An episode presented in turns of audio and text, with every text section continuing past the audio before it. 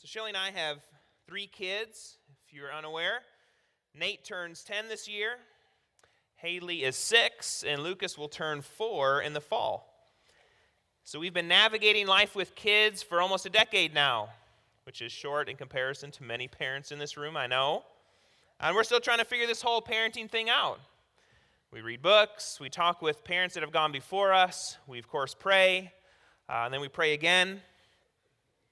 We're seeking divine counsel, and we are committed, as I shared with our, our families here today that dedicated their kids, that we want our kids to be our best disciples. We're committed to that.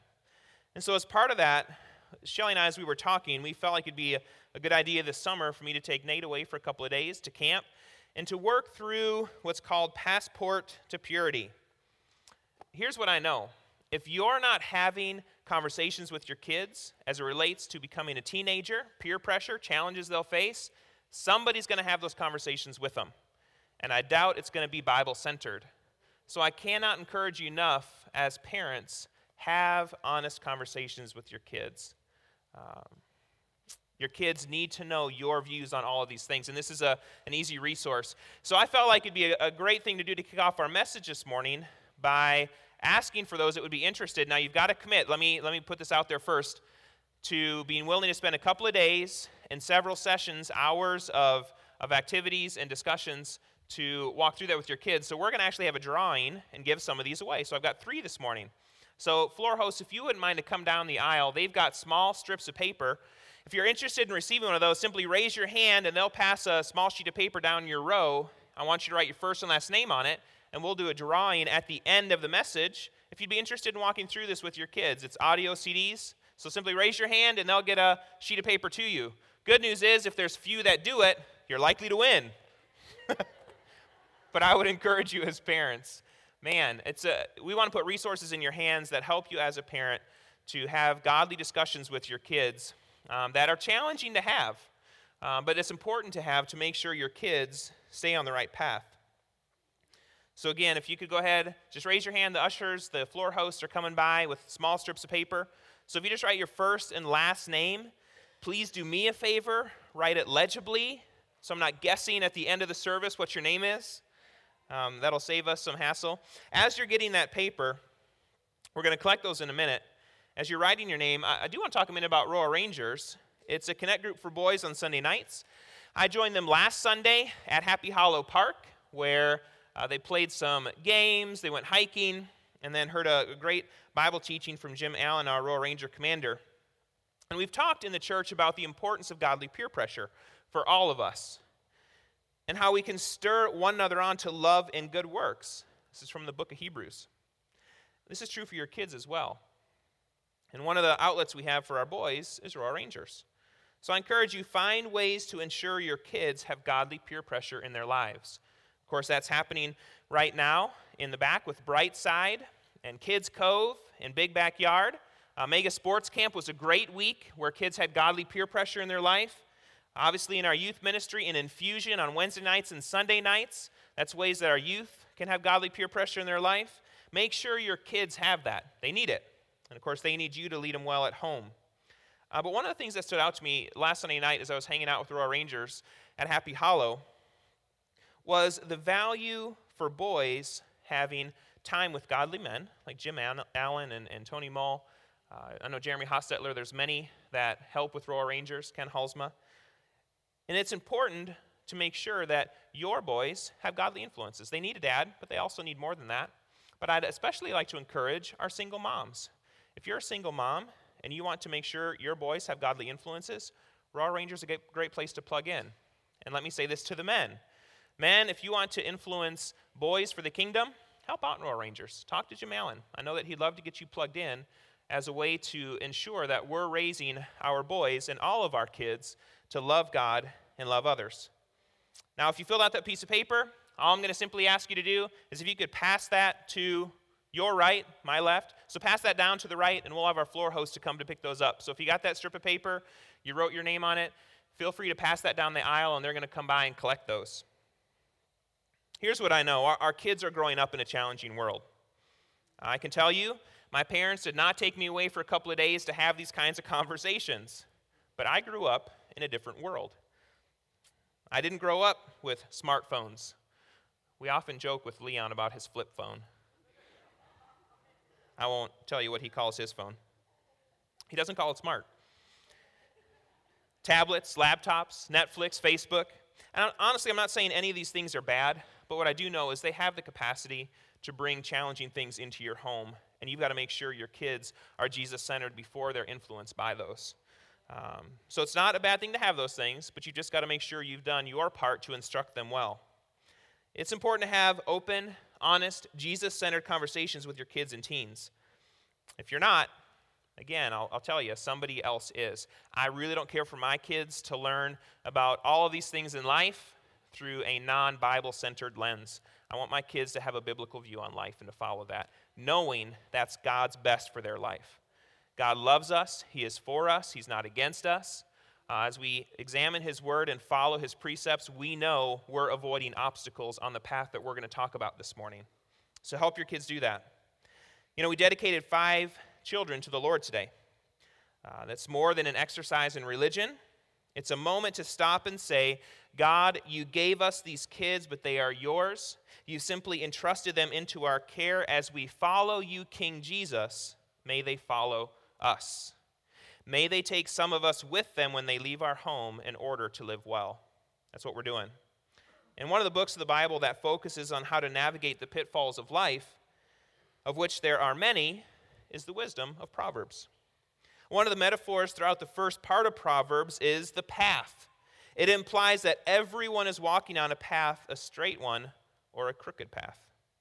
It's clear that danger lurks on the crooked path traps and snares that can foul up one's walk on the proper path of life. This path culminates not in life, but in death. On the other hand, there is a right path, the path that leads to life. This path is straight and well lit, and one who stays on this path will not stumble. So, what we're going to discover this morning is this a good hearted father, and let me say this a good hearted parent can lead his family on the right path. Jesus talking about the choices we have in this life regarding what path we will take. This is what he shares Enter by the narrow gate, for the gate is wide and the way is easy that leads to destruction, and those who enter by it are many. For the gate is narrow and the way is hard that leads to life, and those who find it are few. It's a challenge sometimes to follow King Jesus in a world that does not but it is what we're called to, and we know as we do, we're granted eternity with Him. Eugene Peterson in the message, here's what he writes about those same verses. He says, Don't look for shortcuts to God. The market is flooded with surefire, easygoing formulas for successful life that can be practiced in your spare time. Don't fall for that stuff, even though crowds of people do. The way to life, to God, is vigorous and requires total attention. Can't let our guard down. It's easy to do so. This life is a journey, and we must choose the right path. Jesus says the path that leads to life is narrow, while the path that leads to death is wide. So, what path are you on? The one that leads to death or life? The reader of Proverbs is represented by the son or by all young men. However, when you look at the preamble of Proverbs, it broadens the audience of the book to include everyone, men and women. So, although this message I'm going to share this morning could be delivered straightforwardly to fathers equipping sons, it's a message for all of us as we journey through life, working to avoid pitfalls and staying on the path that leads to life. The father in Proverbs is encouraging his son to embrace woman wisdom Paul writing in Colossians 1:15, he talks about Jesus existing before anything was created and as supreme over all creation. Paul is inviting a comparison here. Wisdom was first born in Proverbs 8. Jesus is firstborn in Colossians. Wisdom is the agent of divine creation in Proverbs, but Christ is the agent in Colossians. So Paul is using terminology that would put Jesus as the wisdom written about in Proverbs you know, the ancient Israelite, they would read the metaphors of woman wisdom and woman folly as a choice between Yahweh and the false gods of the nations, a choice between God and Baal. It's important to understand how the original readers would have understood it. But as a New Testament believer reading through Proverbs, we can take woman folly as anything or anyone who seeks to divert our primary attention away from our relationship with Jesus. Idols today are typically more subtle than in ancient times. Rather than deities in their images, we are lured by more abstract and conceptual idols power, wealth, relationships, status. Idols come in many forms, but all still have the ability to lead us down the wrong path. So the question is what must we do to walk straight? How can we be sure to keep on the right path? And if you are a parent, to lead our children on the right path as well. Well, to examine this principle this morning, we're going to be looking at Proverbs chapter 4. So if you have your Bibles, and I hope you do, I invite you to turn with me to Proverbs chapter 4. If you do not have a Bible, please know there is one located underneath your seat, although I'm looking to maybe not this morning. But if not, we'll have it on the screen as well. Uh, but feel free, if you don't have a Bible and would like one, our church would be happy to gift one to you. And as you gather your Bible and turn to Proverbs chapter 4, I'd also like to invite you to stand for the reading of God's Word this morning. Just to show reverence to His Word, the gift that He gave us in the Word. Of course, we see the Word realized in Jesus. We see that in the opening of Gospel of John. So we're in Proverbs chapter 4, and we're going to be reading from verses 23 through 27.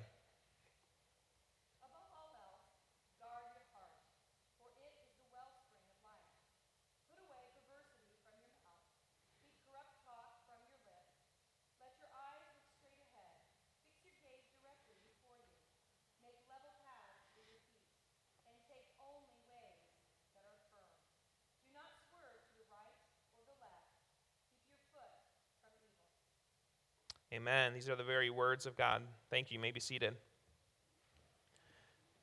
You know, one of the things when we examine Scripture and we look at its application to our lives is we look at the chapters that come before it and come after it to understand the context of the passage. And when you do this with Proverbs chapter 4, something interesting happens. You see, Proverbs chapter 3, it parallels chapter 4. You could put them side by side, but with one important difference, and it's this chapter 3 references the teaching of Yahweh to the Son, whereas chapter 4 refers to the teaching of the Father for the Son. And here's why this is important this indicates a tradition of teaching that begins with God and is passed from generation to generation. It shows the relationship of a father, a parent, following God and then pointing their children to Him as wisdom as well could be applied to all spiritual mothers and fathers in the church as they interact with kids and teens and point them to Jesus. These chapters serve as an example for us all on what it means to walk down the right path and lead others to do the same. That we all should be looking first to the wisdom found in God and leading others to follow in that same wisdom. My dad, he grew up in an unchurched home, and at the age of 16, he was a typical teenage boy, wanted to date a girl uh, who luckily was going to church and said, Look, if you want to date me, you've got to come to church with me. Uh, so that worked. He went to church and he got to church and experienced God. Made a decision to follow Christ, gave his heart over to the Lord. After he graduated high school and enrolled in the Air Force, it was during the Vietnam days. So he was in the Air Force, wound up stationed at Ellsworth Air Force Base in South Dakota, where he met my mom in church. They got married. They had four kids. I'm number three. Uh, we all serve Jesus. Now, I've got three kids who are serving Jesus. So, could that girl who was simply trying to say, Look, I'm not going to date you because you're not a Christian, could she have ever imagined that by telling my dad, Look, you've got to come to church with me, have now been able to have seen him as a godly father raising four kids who now has nine grandkids between my siblings who are all serving Jesus. It's a powerful thing when you change the life of one and the generations thereafter. May we never lose sight of that. As we invite kids to mega sports camp, as you load up your minivan with neighborhood kids and bring them to church, as you invite them to infusion, to our, our youth meetings, as you invite people to come and join you for Father's Day, to come to a baby dedication, all kinds of ways that God will intervene in someone's life and change the life of that person and the lives of their family for generations to come. Let's not take that lightly. Now, as we look at Proverbs chapter 4,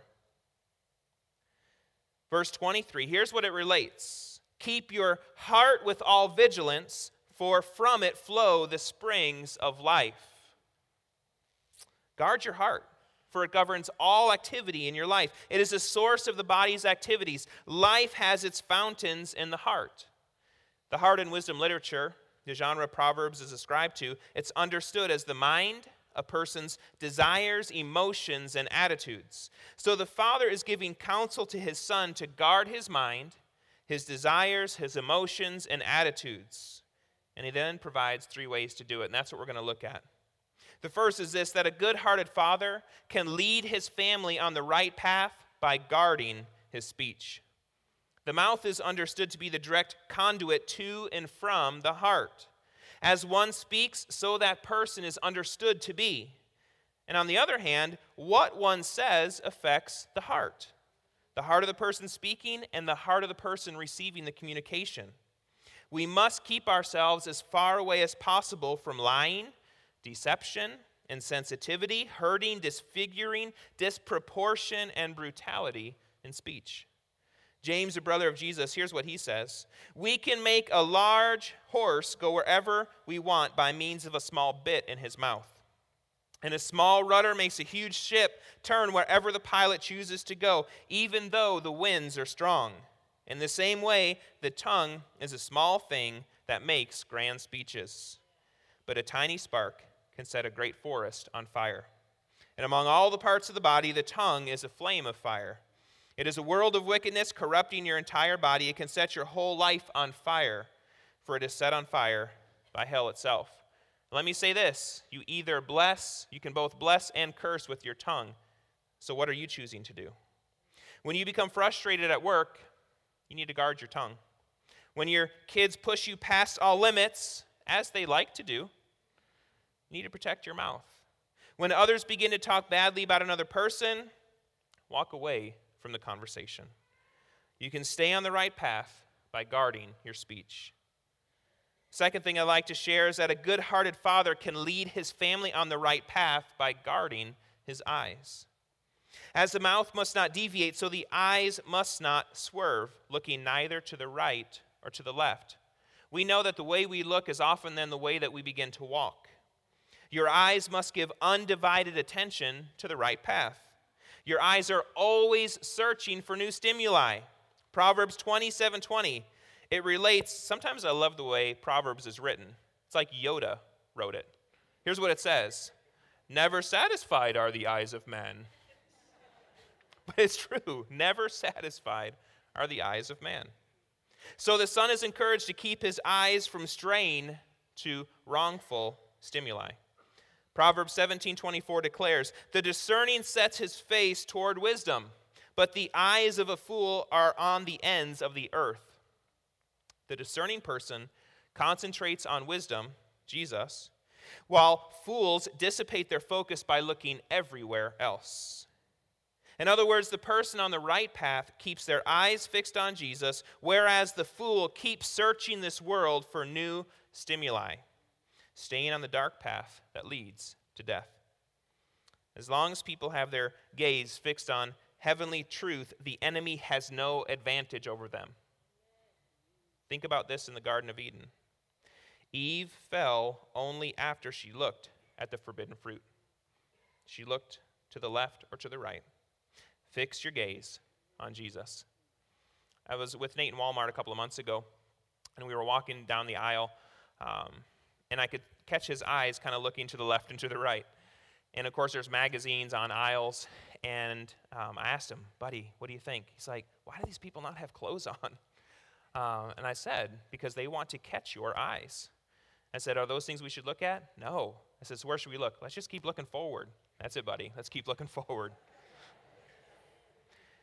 when you're working on your computer, sitting on your smartphone or playing games on your tablet, don't allow your eyes to wander to places on the internet that will affect the way you view the opposite sex. When you're choosing a TV show or movie to watch, select one that will keep your eyes on the right path. When you're checking out at Walmart or Meijer, don't spend time looking at the magazines that line the aisles. As Nate said, let's keep looking forward. Eyes must remain focused on the right course for the foot to walk straight. Because that's the last verse. A good hearted father can lead his family on the right path by walking straight. The son must take care that every step conforms with the straight path. One false step could prove fatal. Your foot calls attention to every step taken in the road of life. The Father demands an extreme separation from the wrong way and an extreme commitment to the right path. There's no third way. There are only two paths there's a narrow path and a wide road that leads to destruction. Fathers, mothers, men and women, teenagers, kids, I know we've got a couple in the room today. Make the decision to walk the path that leads to life. Keep your eyes fixed on Jesus. This is best accomplished by spending time every morning or evening reading the Bible, taking time to pray, maybe even singing some songs about Him in order to walk straight. It is done by making sure you have godly peer pressure in your life. Be committed to a faith family. We've talked about that. Be involved in a connect group. Staying on the right path requires time spent with Jesus and interaction with the family of God. This is God's design for journeying life well. A good heart keeps a person on the right path, whereas folly, straying from the right path, steal, drain, vandalize, and disturb the balance of life as God has ordered it. There's much in this world that works to disturb God's created order and ultimately steal life. I encounter it often in the lives of many, many people who I've seen be derailed. Live a dis- disciplined life by guarding what you think, what you say, and what you do, because guarding these things guards life. Before we leave, I do want to give opportunity for people to make a decision to choose wisdom today, to choose Jesus. You cannot lead others to wisdom if you have not chosen it for yourself. You cannot stay on the right path without Jesus. You simply can't. So if you're here today and you realize you have not made the decision to follow Jesus, to live a life grounded in wisdom that is Him, but you desire today to choose wisdom, to get on the path that leads to life, I'm going to invite you to raise your hand in a moment and we're going to pray and pray this morning. So I'm going to ask that every head be bowed here this morning. And I want to ask would you like to choose wisdom today in the person of Jesus and stay on the lighted path that leads to life?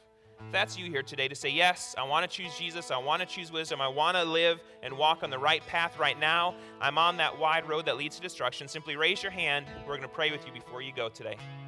No greater thing you can do on Father's Day but to make that decision to get on that right and straight path today, the one that's well lit by Him and His Word.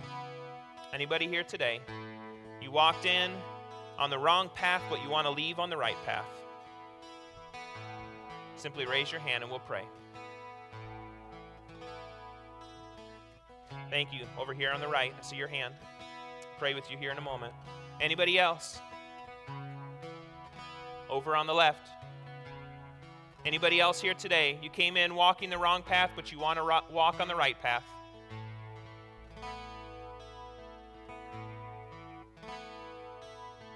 Somebody here in the middle. Anybody else? Don't leave today walking on the wrong path.